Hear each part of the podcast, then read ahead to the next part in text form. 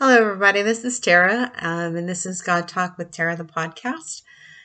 And I'm going to kick us off with prayer tonight, and we're going to jump into the topic God gave me this morning. I'm so grateful that He gave it to me very early in the day today because it's been a busy day, um, and I would have been very distressed, I think, coming into this with less than 10 minutes to think about it. Um, so we're going to begin. Thank you, Father God, for your provision. Whatever that provision looks like. Lord God, you tell us that you will always provide the things that we need to build your kingdom. You call us to seek first the kingdom and that you will throw in everything else we need. And I think a lot of times, Father, we focus on our physical needs, but we forget that you give us the rest of what we need. You give us yourself, you give us your presence, you give us your light and your love and your encouragement. Father God, we are so grateful for all of the provision that you give for us as we follow you and, and seek you, Father God, and as we share you with others. Lord God, I pray tonight that you would watch over all of those who are traveling, wherever they may be traveling to. I pray, Lord, that you would mm, make paths straight for us as we walk into your word today. And I pray to you, Father God, that you would. Mm, give us a vision about what it is that you are trying to impart tonight, that we would understand the message that you're sending to us. Father God, I pray that you would open ears and hearts and minds uh, tonight, that the Holy Spirit would go before these words and that you would make the path straight from your mind and your heart to the ears that are going to hear. And I pray, Father God, that you would make me small, that you would take me out of the way, and that you would use this time in this space in this broken and humble vessel to share your light and your love and your grace with all of those who hear. Father, we thank you for your word. We thank you for your son. We thank you for your spirit. We thank you for what you're doing at Asbury and what you will continue to do at Asbury. We thank you, God, for the outpouring of your spirit in a time, Father, when we are crying out for you, when we know how much we need you, Lord God. We just pray that you would continue, that you would touch every single person, Lord, that is seeking to carry your kingdom to others, that you would touch each one of us, Lord God, that desires, that desires to step into the work you've called us to do. Lord, we know we need you. So I pray tonight you would be with us and that you would speak to us and that you would encourage us and convict us and help us, Father God, to live, truly live, Father, for Christ and in Christ. In Jesus' name, amen. So as I was contemplating what to talk to talk about today, um, I mentioned Asbury and the ongoing revival that has been happening there that began on Wednesday. Um, I talked to my husband this morning and I was like, Can we go to Kentucky tomorrow after you get off work? And he's like, Why? and I told him, and he's like, Yeah. So we are heading out to Kentucky tomorrow evening um, to go and, and touch God. And he has given me words of, of what it is I'm seeking, why I am going, and why he is inviting us there. Um, words like repentance, and deliverance. Um, and it's interesting because most of the time, I don't feel like I am in desperate need of repentance. Um, I feel like I have repented of my past and that I typically repent when I recognize that I am sinning. Um, but one of the things I noticed that they were talking about is that it's not just about confession, it is about a deep desire to turn away from sin and to be holy in the here and the now. Um, and as I was contemplating those things, the thing that God brought to mind, because I was wondering why I don't tend to watch the videos that people are posting. I read, I read the accounts because I do, but I don't tend to watch the videos. And I also don't tend to watch sermons, um, which I know sounds really hypocritical because here I am asking you to listen to sermons, but I don't tend to watch sermons and um, listen to sermons because there's an element missing for me when I listen or watch through a screen or through a device. Um, I feel like I'm watching TV. And I do that less and less these days too, because there's an there's something in that that makes us complacent, I think. Um, we have the sense that we have accomplished something when we really haven't. I first started picking up on that way back in, oh, probably 2010 or 11. Um, I was part of the Tea Party movement when it first started in um, late 2000 eh, or in early 2009 when that first kicked off. Um, and I went to the rallies and we marched in Washington twice. And um, I had a podcast that was a radio show all about conservative politics. And, um, and it was not a bad thing. I think it's important, actually, as citizens, that we are engaged in the political processes in the nation that we find ourselves in. I was very much not walking um, in the fullness of faith at the time. I was very secular in my thinking. I, I didn't really understand what it meant to follow Christ at the time. And my politics has matured over the years as a result of that. And I find that I am far less. I'm far less partisan, but I am probably far more conservative um, and would be labeled as such by most people. But the reality is, is I'm not partisan in that kind of a sense. I believe that we should follow scripture in all areas of our lives. And that was sort of what I had found. But during the time that I was doing um, the show, and I was encouraging people to get involved, and we were, you know, encouraging people to go to rallies, and we were, you know, make your voice heard, and you know we were sharing our voices on on facebook and social media back when it wasn't quite as loud there. And what i realized is we weren't accomplishing anything. Because if you are just sitting there yelling at each other and particularly yelling at people that agree with you about your opinion or about your prescription for something or whatever it is you're not really accomplishing anything, but you get a feeling like you're involved. You feel like you've done something useful. You feel like you're actively engaged.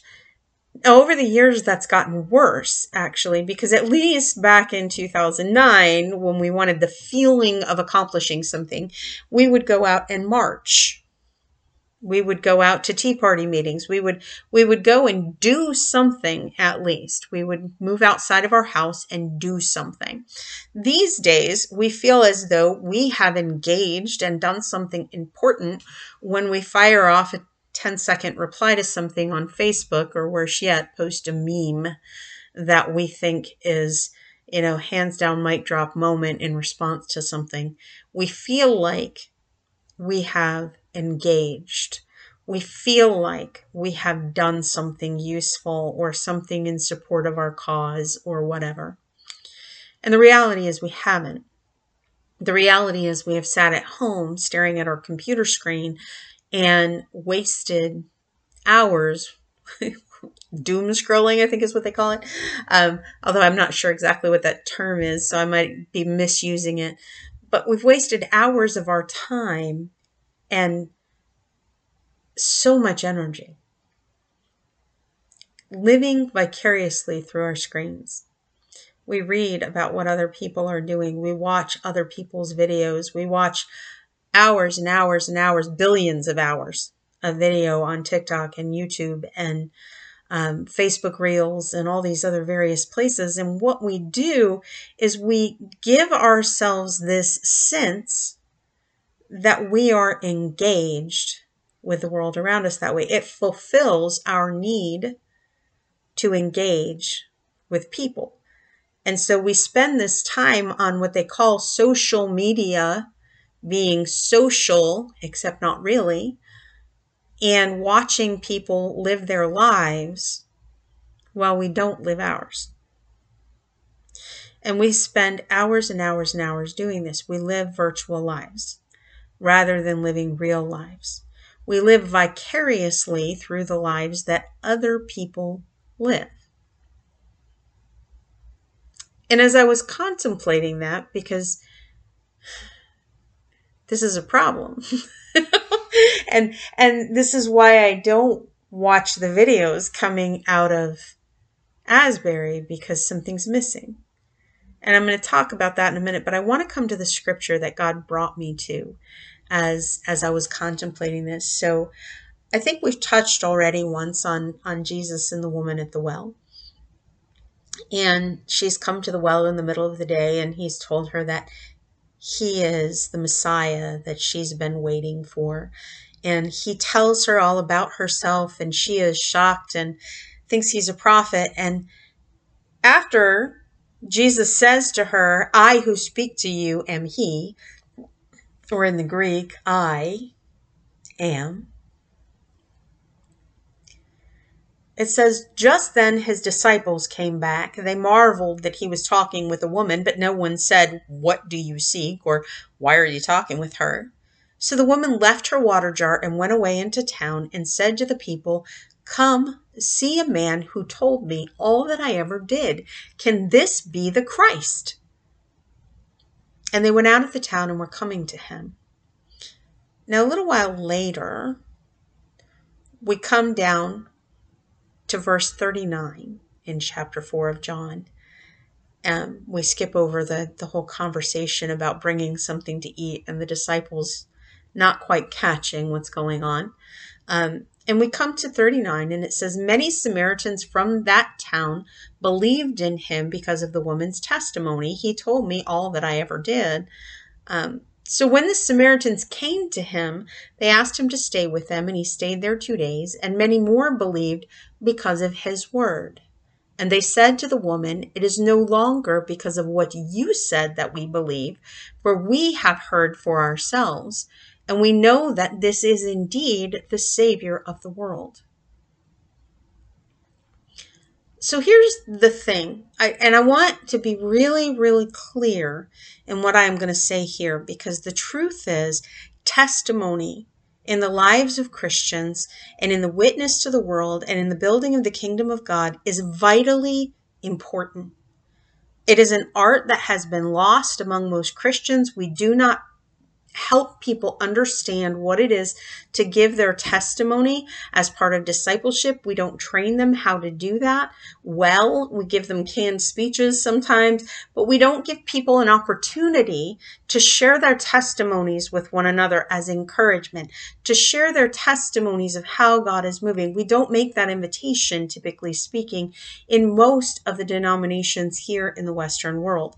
And where we do, it is typically aimed at evangelizing with a conversion story or a two minute testimony of, and we don't really explain how the ongoing movement of the Spirit in us is growing us into the image of Christ. We don't teach people how to share that with one another.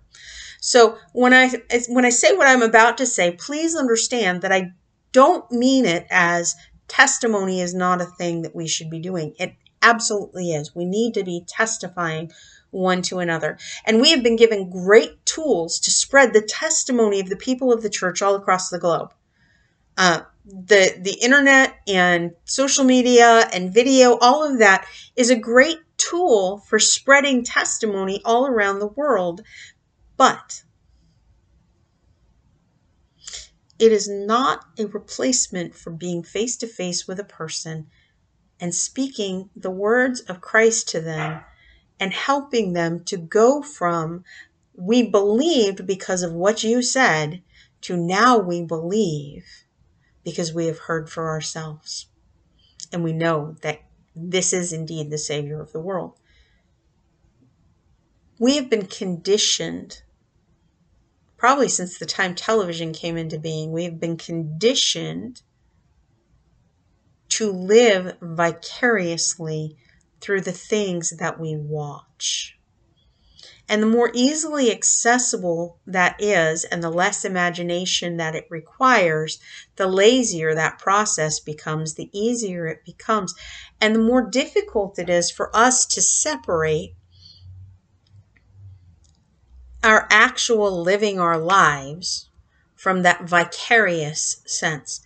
Um, For example, a lot of the conversations I have with some of the people I know these days revolve around a television show that we're watching or they've watched or a movie that they've watched or something else that we've watched.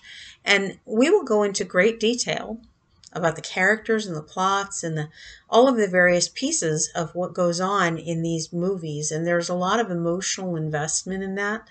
Um, or we get into conversations about things that are happening on Facebook and who said what to who, or about things that are going on in Washington and about this person who did a terrible, awful thing, or that person that did a really great thing.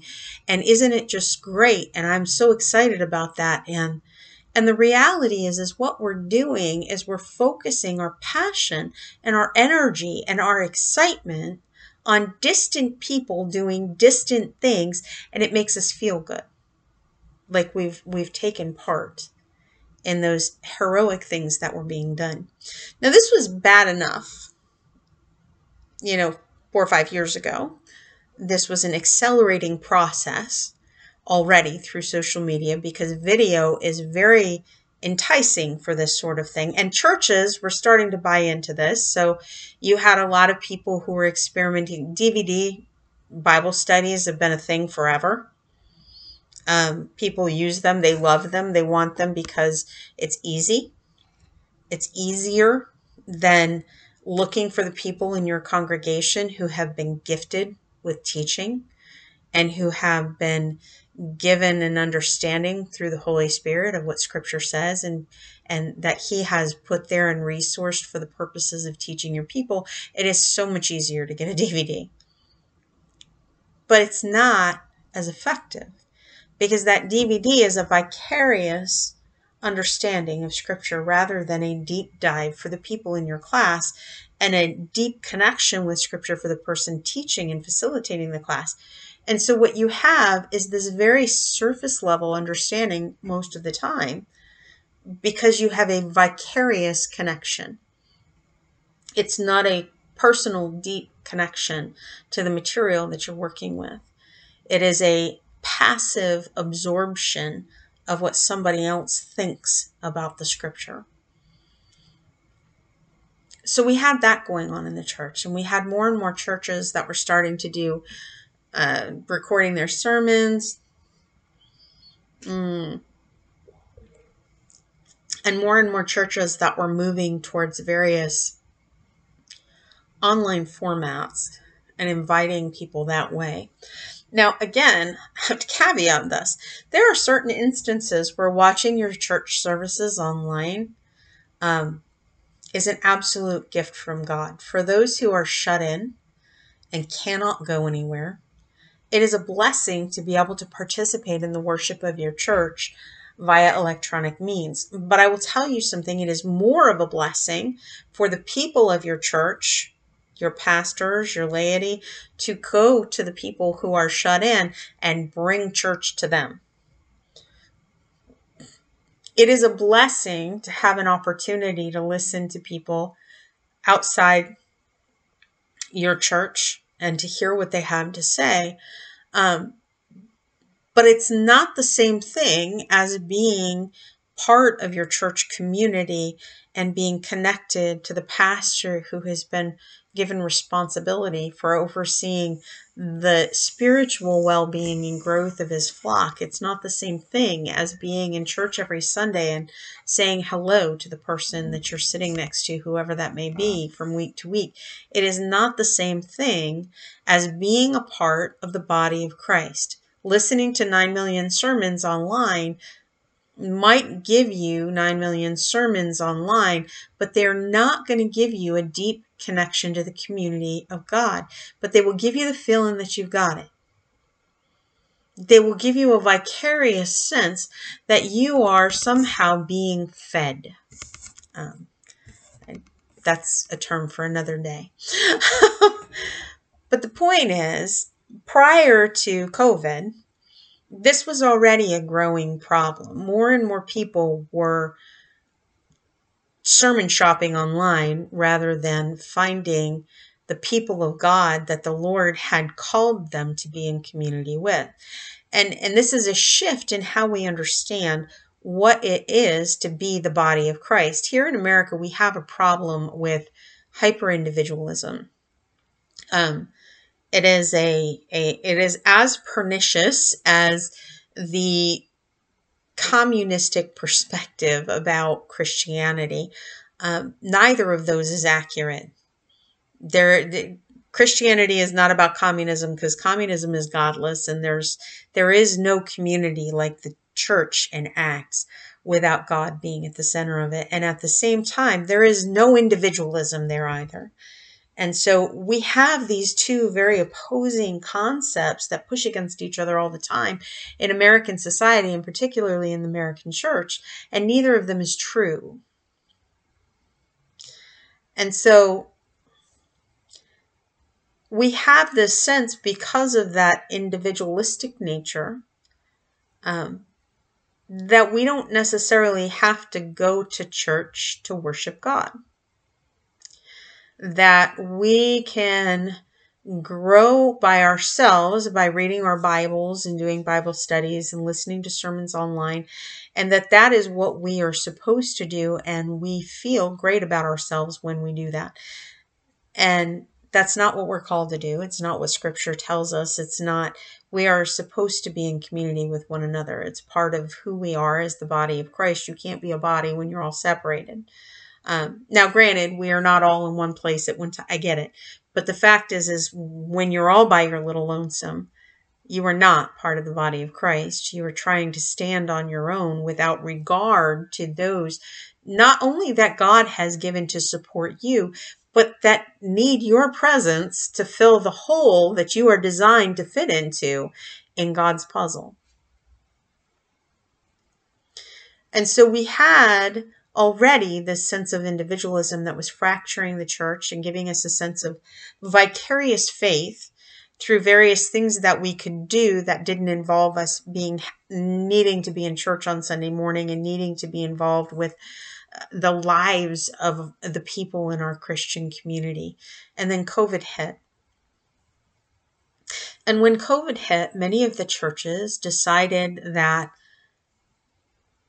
they would transfer their worship services fully online um, for various reasons because either the government said so or because they felt led to um, be protective of the health of their congregations and they were cautious.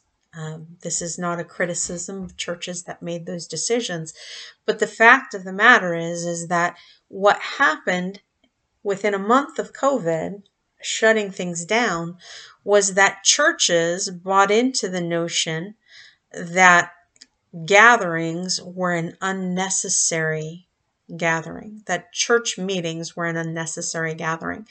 Uh, and scripture is very clear that that's not true, that we are not supposed to give up gathering together, now, I know that there are circumstances where people gather in secret, where it may be two or three people gathered together. It may not be your whole congregation. But the fact of the matter is, is the scriptures tell us that Christian community is vital for the kingdom of God and for the health of the Christian individually and the health of the church as a whole. Christian community together, not on a video screen, is critical. And the reason for that is because you cannot live the Christian life vicariously. Now, it's funny because when I was thinking about this earlier today, I remember hearing somebody talk about having vicarious life through Jesus Christ, that we live our lives through Jesus. And that is true. So, in that sense, we can live a vicarious life through Jesus Christ Himself. He comes and He dwells in us, and we have our life in Christ but we can't live our lives vicariously through other people. So for me to sit here and watch videos of sermons and listen to people singing worship songs on the screen is not the same. That is a vicarious worship that does not actually bring me into the presence of God and His community. But it gives me a false sense that I have been in the presence of God in His community. And there comes a point in time when I can't tell the difference anymore. When that's all you've been getting is this anemic diet of praise and worship songs and oh, whatever sermon took your fancy this week. Um, or even the sermon from your church, but you don't actually get engaged with the people that are there, that that you get to look them in the eye and hug them and touch them and and play with the babies and all of the things and listen to the annoying you know 2-year-old in the back and smile. Because the annoying 2-year-old 2-year-old in the back is in church and his mom's there with him. You don't get that through a screen you don't get that by living vicariously. So if I listen to six sermons on Sunday morning, I will feel so full of the Word of God, except I will be so distant from Him and from His people.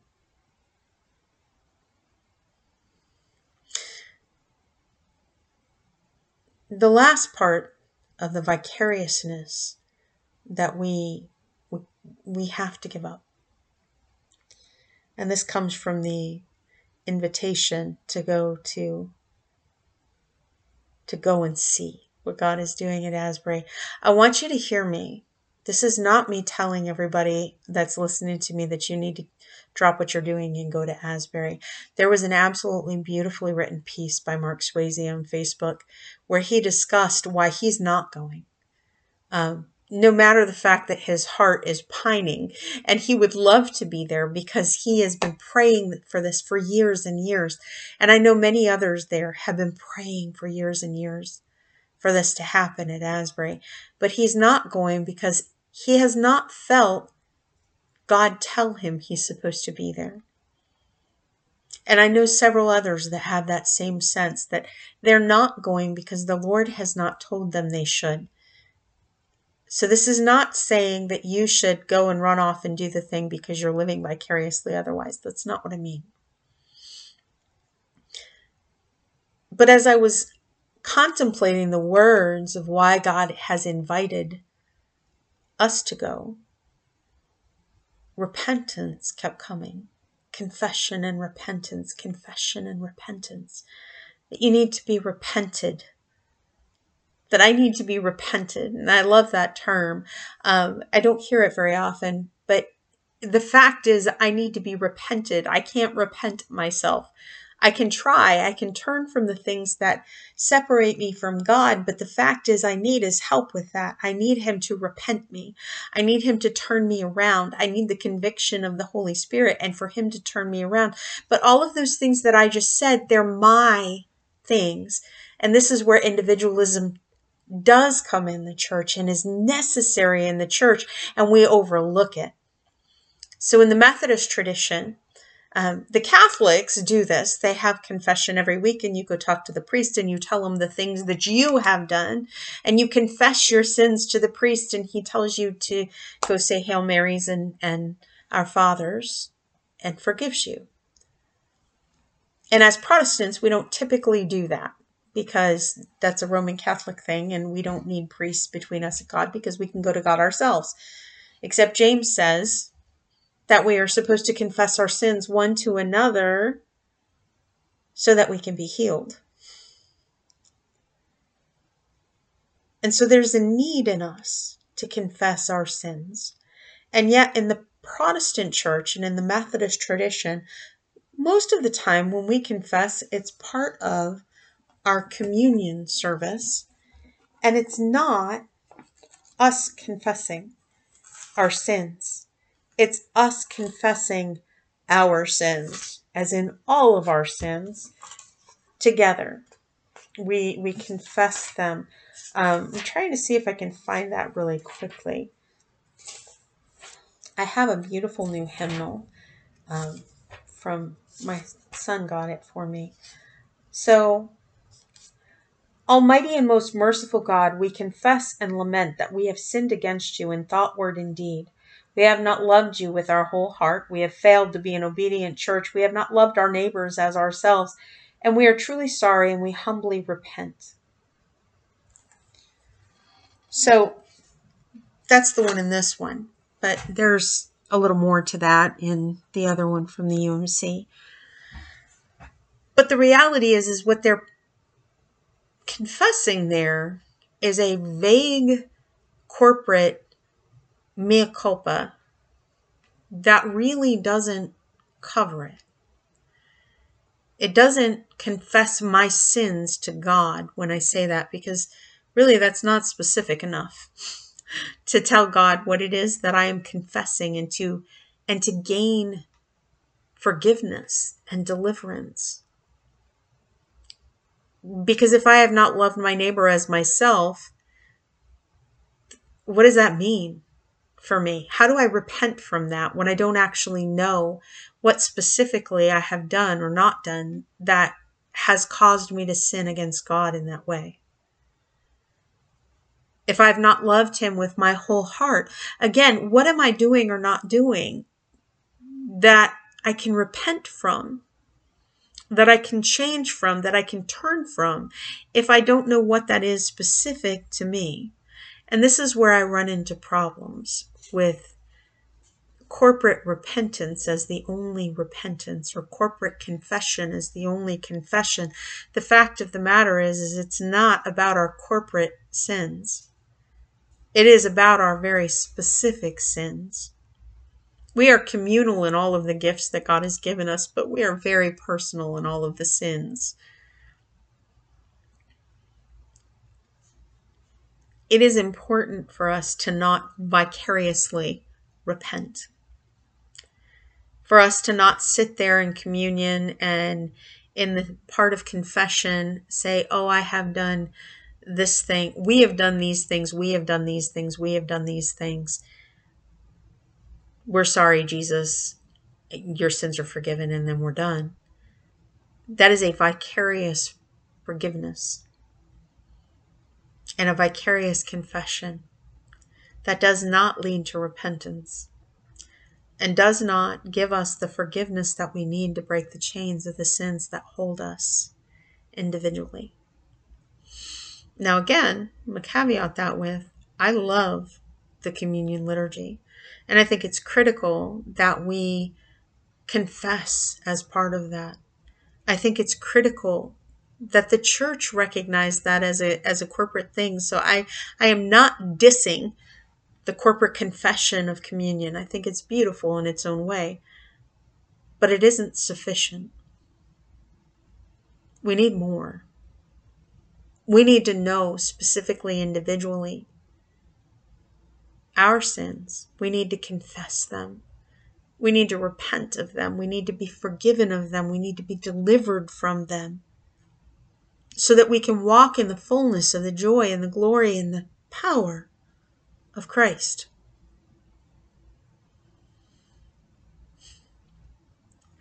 So tonight, Father God, I pray that you will repent each one of us from living vicarious lives. I pray, Lord God, that we would not be satisfied with watching from a distance, that we would not be satisfied with watching others live, that we would not be satisfied, Father God, with vague corporate confessions, that we would not be satisfied with someone else's faith. I pray that each one of us, Father God, would be alive to you today. That we would be quickened in our hearts and in our minds and in our souls. That we would be grieved, Lord, in our spirit by every sin that holds us. And that we would bring that to you, Father God. That we would confess and repent and be forgiven and delivered, Father. I pray that we would do that, Lord God, so that we can receive the life that you desire to give us the Holy Spirit pouring out into us and over us and through us. Father God, I pray that you would help us to step into the vibrant fullness of the living flow of your Spirit. That we would no longer be content to watch from the sidelines. That we would awaken from our slumber, Lord God, and step into your vision of your kingdom. God, we thank you for that. We thank you for the promise. We thank you for the invitation. Come, Lord Jesus. Amen. Be blessed.